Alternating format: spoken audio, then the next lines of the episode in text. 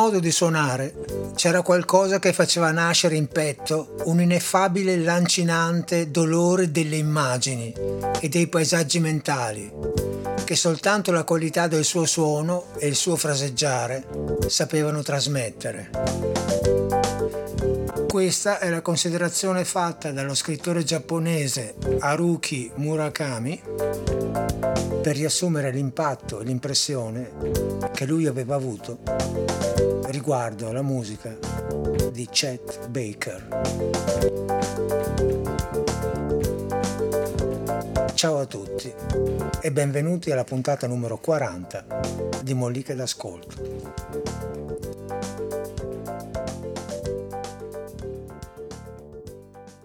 Se esiste un musicista la cui personalità e levatura artistica sono strettamente rappresentate dal suono e dal modo di fraseggiare, questi è senza ombra di dubbio il trombettista e cantante Chet Baker, nato a Yale in Oklahoma nel 1929, è morto nella primavera del 1988 ad Amsterdam quando fu trovato una mattina senza vita sul marciapiede davanti all'albergo dove risiedeva, probabilmente caduto dalla finestra della sua camera, in circostanze mai del tutto chiarite. La sua fine tragica è stata l'epilogo, scontato probabilmente, di una vita condotta quasi sempre su due binari. Da una parte quello che lo portava verso l'alto, determinato dalla sua musica e dalle sue qualità artistiche, che lo hanno fatto diventare uno dei musicisti più importanti nell'ambito del jazz del secolo scorso, e dall'altro quello che per quasi 40 anni lo ha trascinato sempre più in basso nell'inferno di una vita caratterizzata da un continuo rincorrere l'effimero benessere portato dall'eroina. La sua era una famiglia molto legata alla musica. Il padre era un chitarrista professionista, seppur con scarsa fortuna, e la madre una pianista dilettante di discreto livello. Di conseguenza, Chet Baker si avvicinò alla musica molto presto, anche se non fece mai degli studi regolari, perché fin da piccolo cominciò a sfruttare una di quelle che sarà poi sempre stata durante la sua vita una delle sue doti maggiori, cioè un orecchio musicale veramente prodigioso, che fece dire all'inizio degli anni 50 ad un altro grande del jazz come sassofonista baritono Jerry Mulligan le testuali parole non ho mai conosciuto nessuno con un rapporto così stretto tra le orecchie e le dita. La sua carriera e la sua fama decollarono quando tra la fine degli anni 40 e i primi anni 50 arrivò a Los Angeles dove ebbe subito un ingaggio nel gruppo di uno dei mostri sacri del jazz, forse il più grande jazzista della prima metà del Novecento, il sassofonista Charlie Parker, che lo prese appunto nel suo gruppo per una serie di date nella West Coast. A questo proposito circola una leggenda, probabilmente vera, in cui si dice che all'audizione, Charlie Parker cercava una tromba appunto, si presentò Chet Baker e trovò moltissimi altri trombettisti. Lui era il quarto o il quinto nell'elenco e quando finì la sua performance Charlie Parker mandò a casa tutti gli altri sostenendo di aver trovato il suo uomo ma la vera fama gli arrivò quando entrò, qualche anno dopo, a far parte di un gruppo molto particolare, il cui leader era appunto il sassofonista Jerry Mulligan. Un gruppo particolare perché era un quartetto senza pianoforte e senza chitarra, cioè senza nessuno strumento armonico, formato da un sax baritono, Jerry Mulligan appunto, dalla tromba di Chet Baker, la batteria di Chico Hamilton e il contrabbasso di Carson Smith. La mancanza di uno strumento armonico di sostegno, come potevano essere allora il pianoforte e la chitarra, fece sì che questo gruppo sviluppò una sonorità molto asciutta, molto particolare, determinata dall'intreccio di linee melodiche create dai due strumenti dei band leader, Mulligan e Baker appunto. E fu con questo gruppo che Chet Baker incise il suo primo successo, che lo fece conoscere al grandissimo pubblico e che fu una versione memorabile di uno standard molto conosciuto dal titolo My Funny Valentine. Di questo standard bisogna parlare un attimo perché è un brano che rappresenta uno degli esempi più eclatanti dello stile e della sonorità di Chet Baker. My Funny Valentine è tratto da un musical scritto anni prima, nel 1937, da una delle coppie di autori di canzoni di spettacoli più importanti di tutti gli Stati Uniti, cioè Richard Rogers e Lawrence Hart. Il titolo di questo musical è Babes in Arms ed è uno spettacolo che conteneva, tanto per dirvi, eh, brani divenuti poi degli standard famosissimi della musica e della cultura americana come My Funny Valentine appunto, Ladies a Tramp, portata più avanti a successo da Frank Sinatra, oppure Johnny One Note, oppure Wish You Were in Love Again. Più di 600 artisti hanno registrato questo brano, ma molto pochi si sono così strettamente intrecciati con esso come Chet Baker. E in effetti la sua versione di Valentine, questa versione registrata con il quartetto di Jerry Mulligan, è stata selezionata per essere conservata alla Library of Congress negli Stati Uniti. Eccola qui.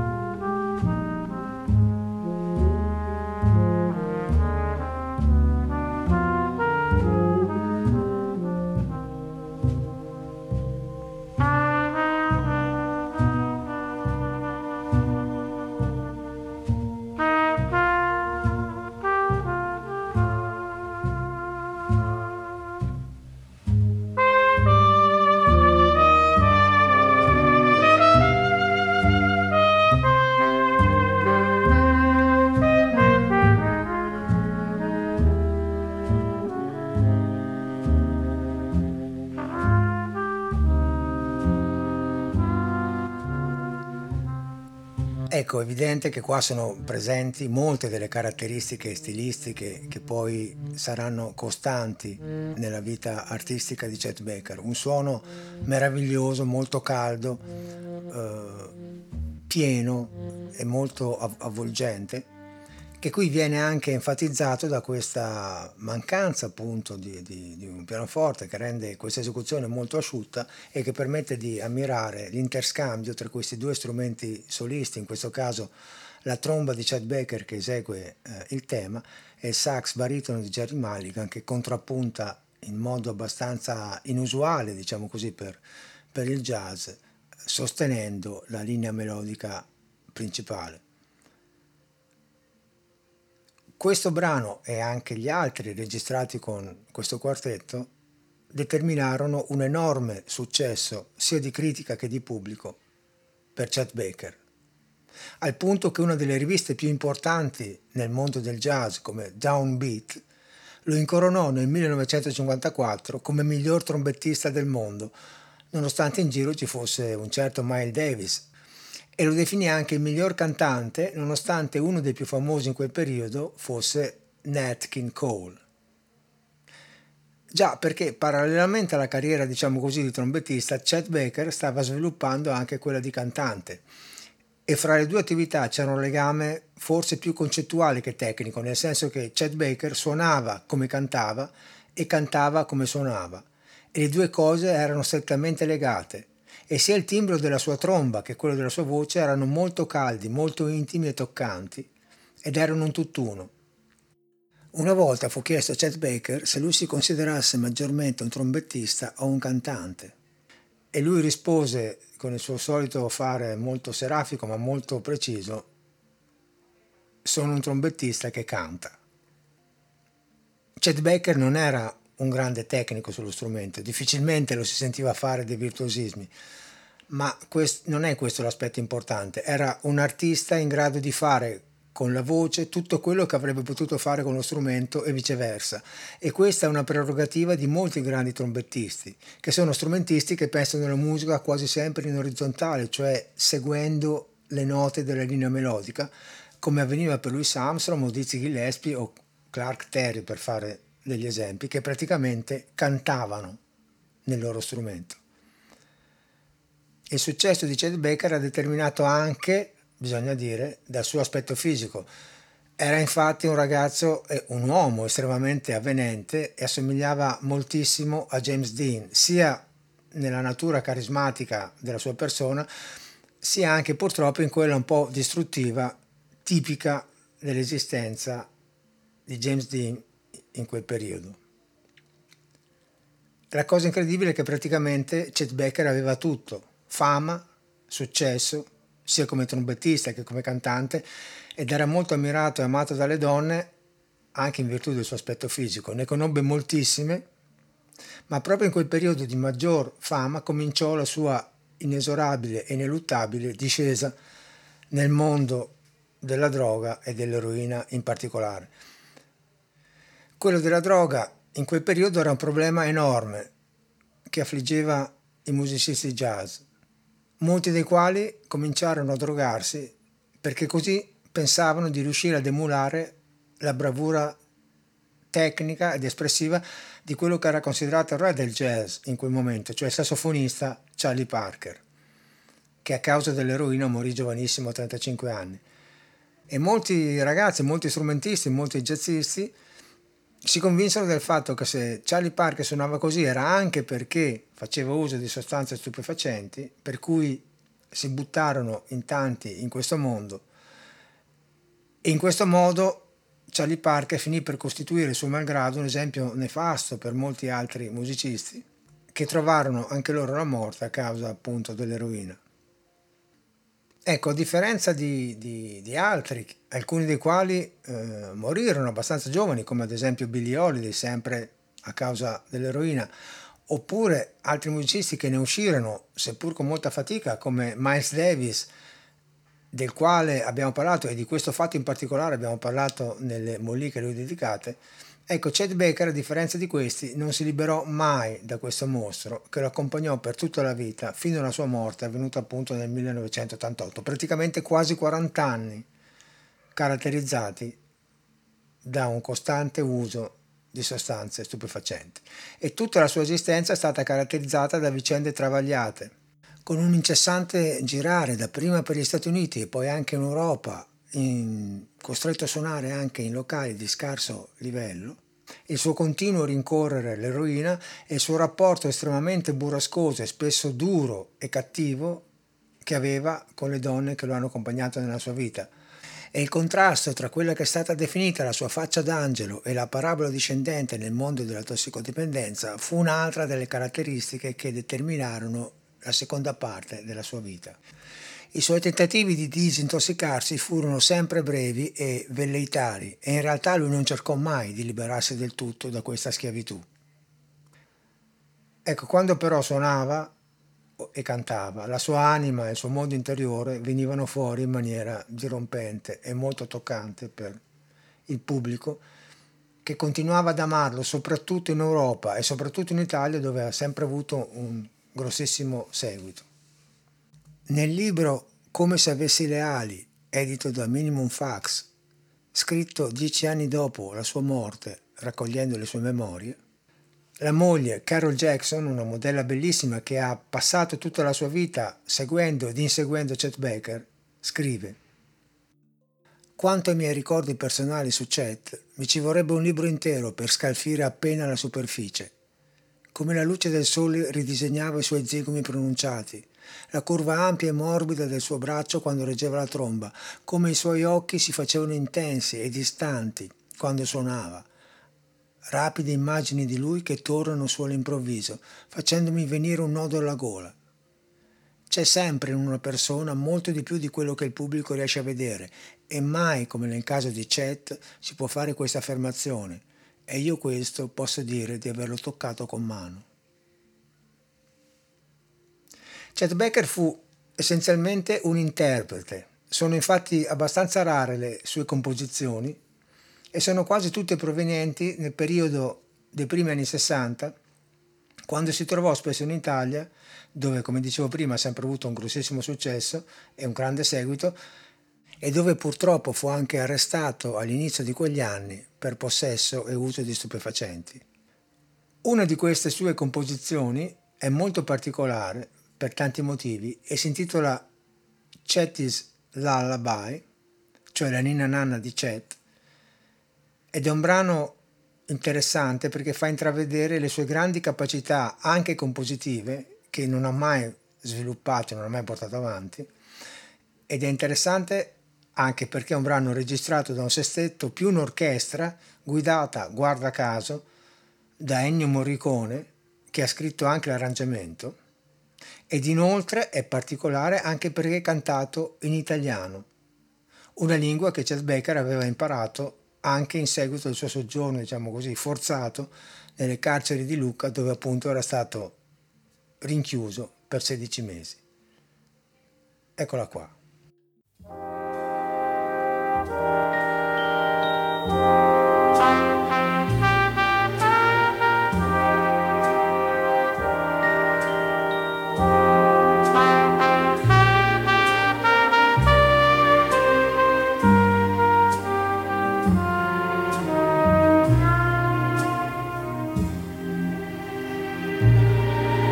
There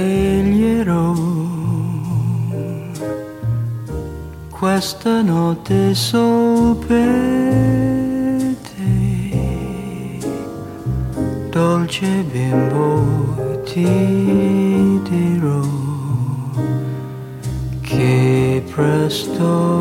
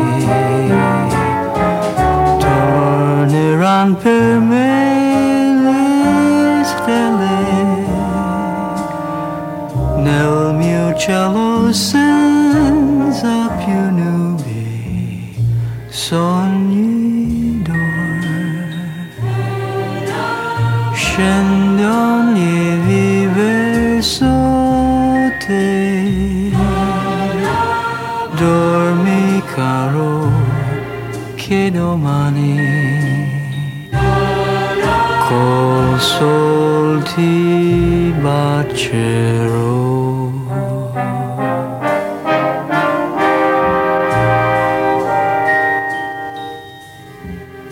Ecco, qua è evidente sia la maestria da un punto di vista dell'arrangiamento di Ennio Morricone, un grande della nostra musica e non solo della nostra musica, e poi risalta anche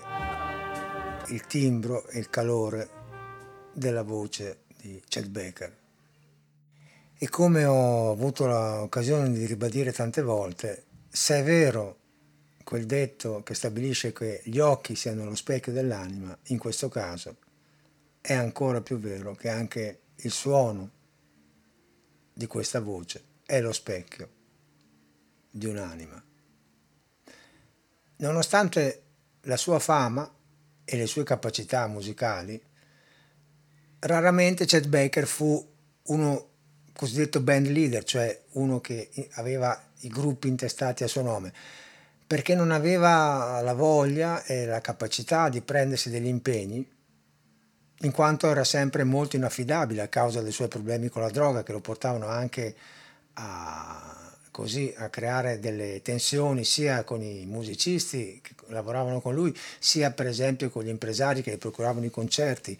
Eh, sono famosissime le attese estenuanti di questi personaggi nei camerini aspettando l'arrivo di Chet Baker che non si sapeva mai se sarebbe arrivato o no in, in orario non arrivava praticamente quasi mai ma anche perché era un tipo molto istintivo, si faceva se- sempre guidare solamente dal suo orecchio musicale che gli rendeva le cose facili, ma no- che non gli ha mai fatto approfondire tutti quegli aspetti della musica che un direttore di un gruppo deve conoscere, come per esempio l'armonia o la capacità di arrangiare i pezzi. Era molto più comodo per lui arrivare all'ultimo momento, suonare senza assumersi troppe responsabilità. Non era un musicista che portava avanti i progetti, era quello che si può dire un cane sciolto che si, che si ispirava all'epoca del beat con il motto vivi ogni giorno come se fosse l'ultimo. Nelle vicende tremende che hanno caratterizzato la sua vita c'è stata anche negli anni 60 un fatto mai del tutto chiarito, come una rissa, in cui pare che degli spacciatori, probabilmente irritati con lui per la sua insolvenza, lo picchiarono talmente forte da fracassargli tutti i denti davanti e costringendolo a smettere di suonare perché per un trombettista, come per qualsiasi suonatore di uno strumento a fiato, i denti sono fondamentali. Ecco, Chet Baker allora si trovò a dover lavorare per mantenersi, finendo appunto a fare l'inserviente in una pompa di benzina, fino a che un suo collega il famosissimo Dizzy Gillespie lo trovò appunto che lavorava in questa pompa di benzina e turbato da vederlo in quelle condizioni lo aiutò dandogli soldi per comprarsi una dentiera in modo da farlo così ricominciare a suonare. Chet Becker si impegnò tantissimo anche se ai primi anni fu costretto a cambiare l'impostazione che aveva e riuscì a recuperare però quasi del tutto il suo suono e la sua capacità anche se da allora poi divenne sempre più intimo, sempre più introverso musicalmente parlando e riflessivo, caratteristiche che determinarono poi quasi tutta la sua ultima produzione. E sempre di questo periodo sono alcune frasi molto significative che lui ha detto in interviste oppure anche in spezzoni di, di filmati a lui dedicati, che rappresentano in pieno il suo modo di vedere e di pensare la musica. Ho sempre creduto che le cose davvero importanti siano avere coraggio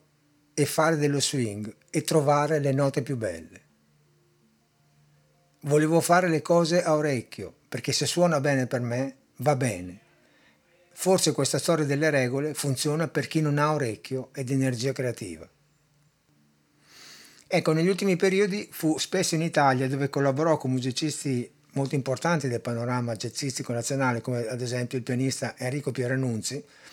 che definirà il modo di suonare di Chet come il miracolo del modo di cantare sia con lo strumento che con la voce, perché lui possedeva una musicalità stupefacente e unica. E io gli ho rubato qualcosa, perché il jazz è fatto di furti con destrezza. Ecco, un anno prima di morire, Chet Baker registrò durante una tournée in Giappone quello che probabilmente è il suo lascito testamentario da un punto di vista musicale e anche il suo epitafio come artista. E anche in questo caso prende un brano di un musicista e compositore molto importante, però in un altro ambito, che è quello della musica pop rock, come Elvis Costello, e reinterpreta a modo suo il brano Almost Blue, che è quello che ha dato lo spunto per l'ideazione di questa mollica. Ecco, questa versione ci fotografa Chet Baker in uno dei suoi momenti più vulnerabili e onesti.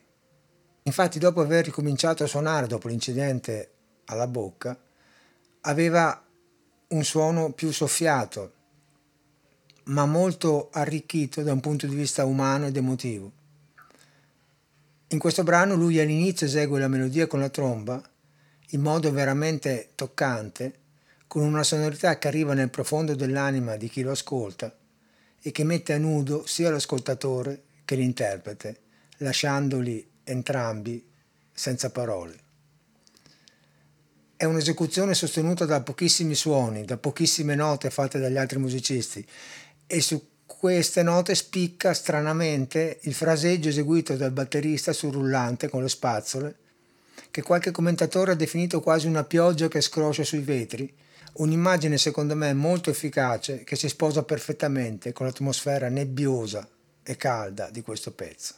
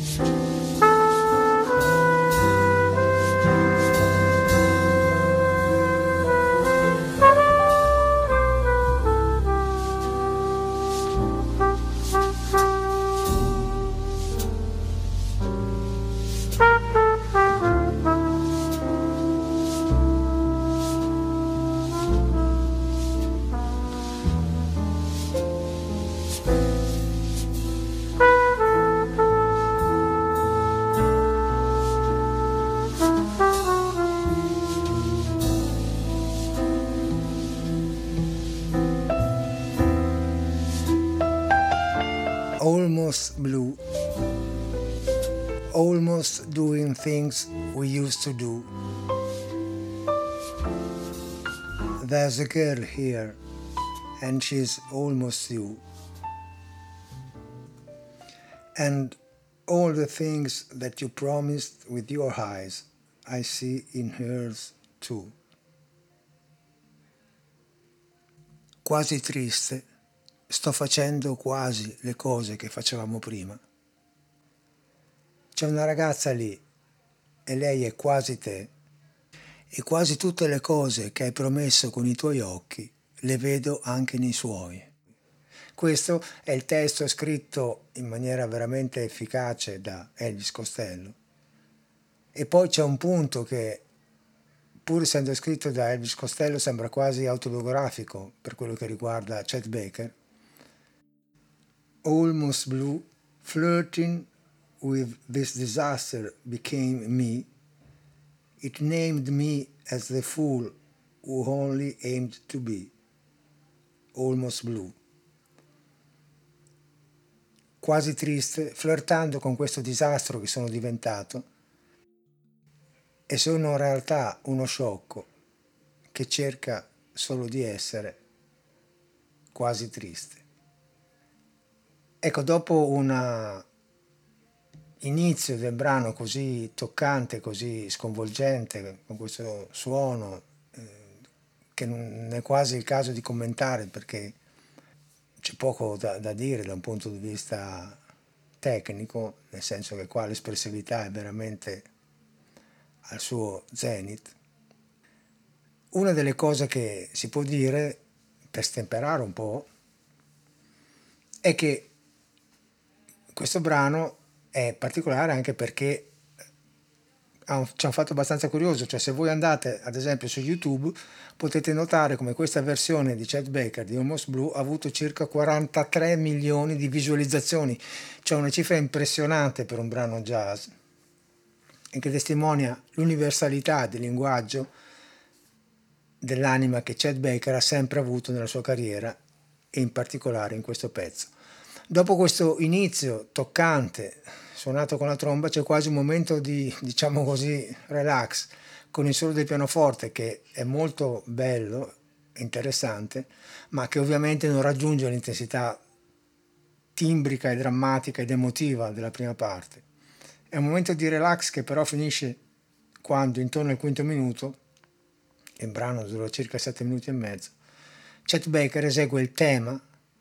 la melodia, con la voce, cantando anche le parole. E qui veramente, da un punto di vista emotivo, ti stende definitivamente, perché in quella voce c'è tutta la storia di questo uomo, dotatissimo da un punto di vista musicale, con una carica emotiva pazzesca, con una vita alle spalle segnata dalle peggiori disavventure, capitate o cercate,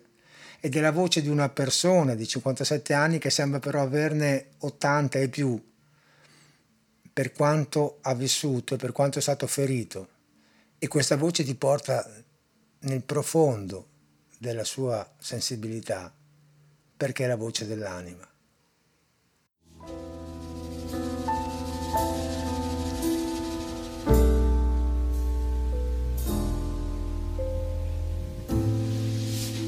almost flew, doing things we used to do. There's a girl here, and she's almost you, almost. All the things that you promised with your eyes,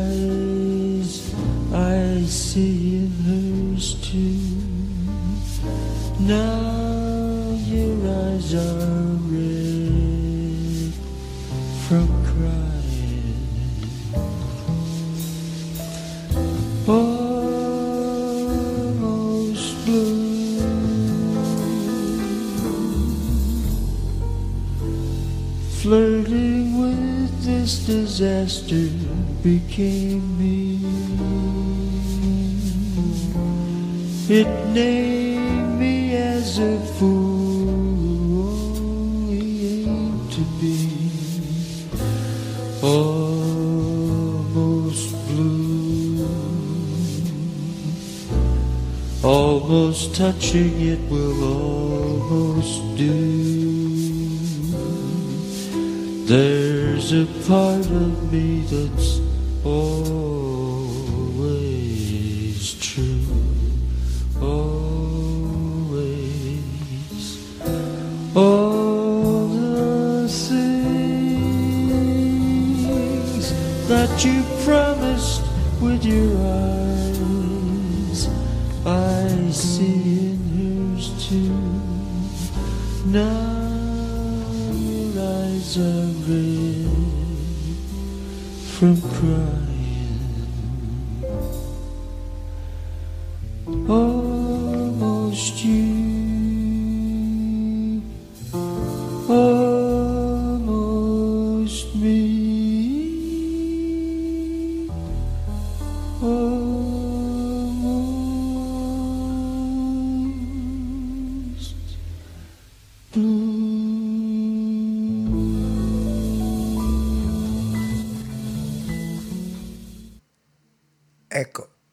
questo, la considerazione fatta all'inizio da Haruki Murakami diventa palese. Nel suo modo di suonare c'era qualcosa che faceva nascere in petto un ineffabile lancinante dolore delle immagini e dei paesaggi mentali che soltanto la qualità del suo suono e il suo fraseggiare sapevano trasmettere. Ciao a tutti